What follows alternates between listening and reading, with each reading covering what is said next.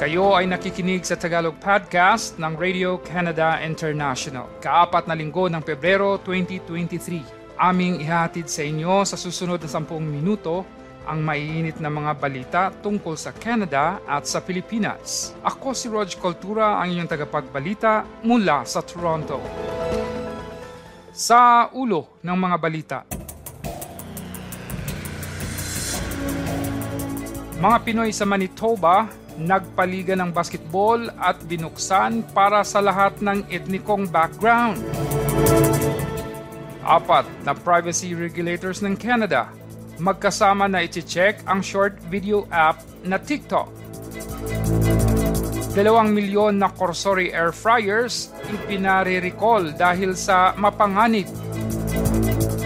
Pangulo ng Russia at Estados Unidos nagbigay ng magkasalungat na pananaw isang taon matapos lusubin ng Russia ang Ukraine.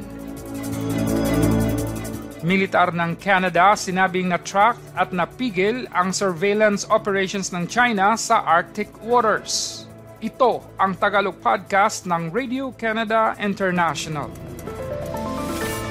Inihayag ng Department of National Defense at Canadian Armed Forces na alam nila ang ginagawa na surveillance operations ng China sa airspace at tubig ng Canada. Ayon kay spokesperson Daniel Lebosillier, sa isang pahayag na na-track at napigil ng sandatahang lakas ang mga pagtatangka na isurveillance ang teritoryo ng Canada mula pa noong twenty twenty-two sa ilalim ng Operation Limpid. Hindi na anya maglalabas ng dagdag pa na impormasyon para tiyakin ang integridad ng operasyong militar.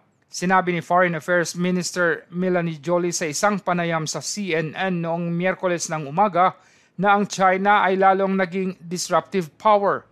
Nagbigay ng komento si Joly pagkatapos maiulat ng pahayagang Globe and Mail na ang militar ng Canada ay na-detect ang mga Chinese na minumonitor ang mga boya sa Arctic. Sundan niyo rin kami sa Facebook at Radio Canada International Tagalog. Muling siniguro ni U S President Joe Biden ang pangako para sa isang malaya, soberanya at demokratiko na Ukraine, habang pinuri nito ang bansang Poland na kaalyado sa NATO sa ginawa para sa karatig bansa na nawasak ng digmaan. Sinabi ni Biden sa kanyang talumpati sa Poland na mahirap at mapait ang darating na araw, at ang mundo ay kailangang mamili sa isang demokrasya na itinataas ang kabutihan ng tao o kaya ay sa brutal na kamay ng isang diktador na dumudurog nito. Ang U S at ang mga kaalyadong bansa sa West ay patuloy na nagbibigay ng suportang armas sa Ukraine na isang taon nang inaatake ng Russia. Naunang inakusahan ni Russian President Vladimir Putin ang Western countries na pinapainit at pinapatagal ang digmaan sa Ukraine at ipinagkipit balikat ang sisi na ipinukol sa Russia dahil sa paglusob sa bansa. Inulit sa talumpati ang litanya ng hinaing na madalas sabihin ng lider ng Russia na ipinangangatwiran sa malawakang kinundina na giyera at hindi pinansin ang mga international demands na umatras sa mga sinakop na lugar ng Ukraine. Isang taon na ang nakalipas mula ng lusubin ng Russia ang Ukraine noong Pebrero dalawampu't apat sa nakaraang taon. Sa sagupaan noong Martes, iniulat ng militar ng Ukraine na binomba ng puwersa ng Russia ang mga siyudad ng Kherson at Oshakiv sa timog na ikinasawi ng anim na tao.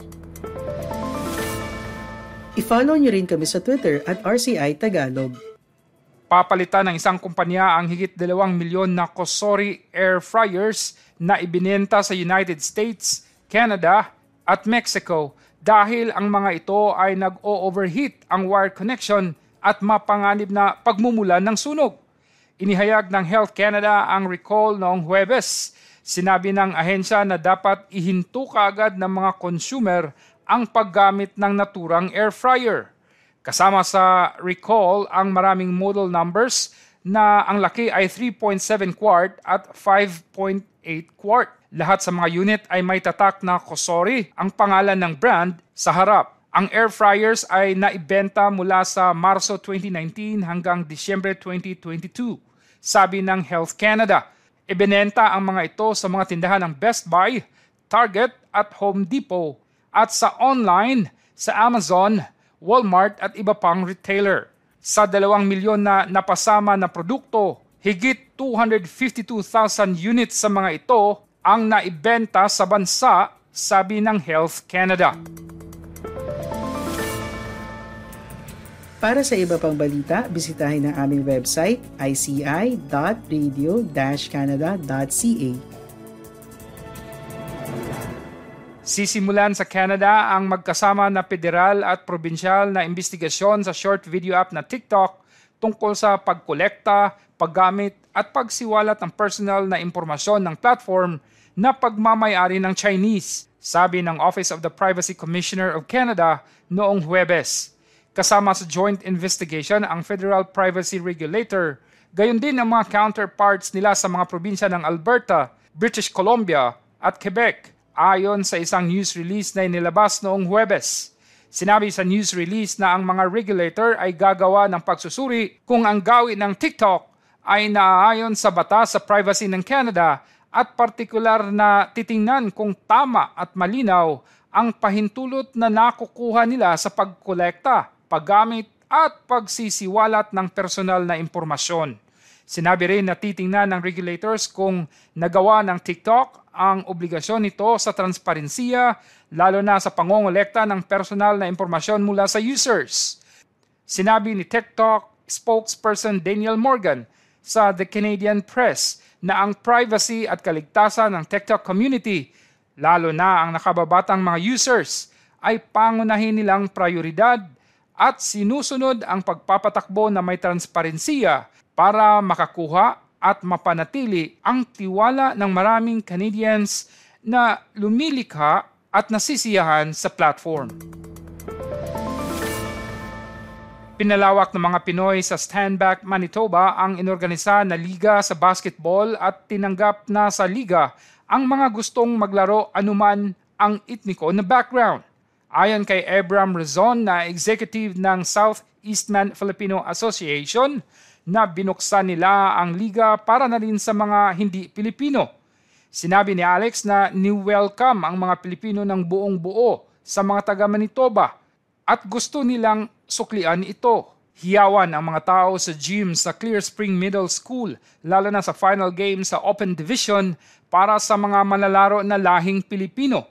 Dumadami ang mga sumasali mula sa labindalawa naging dalawamput isang koponan ngayong winter. Nagtapos ang season noong Sabado na may championship games sa bawat isa sa apat na division. Dalawa sa mga ito ay Filipino-only divisions.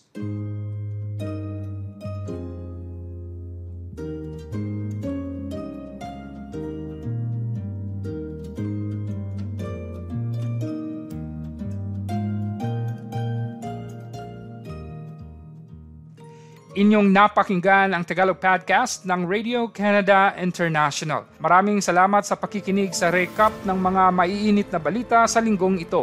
Patuloy ang ating lingguhan na balitaan para sa mahahalagang update sa mga kaganapan sa Canada at sa Pilipinas. Bisitahan ang aming Radio Canada International Tagalog website o kaya i-like at sundan kami sa R C I Tagalog Facebook page at Twitter para updated ka sa mga balita.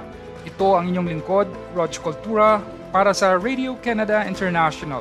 Maraming salamat.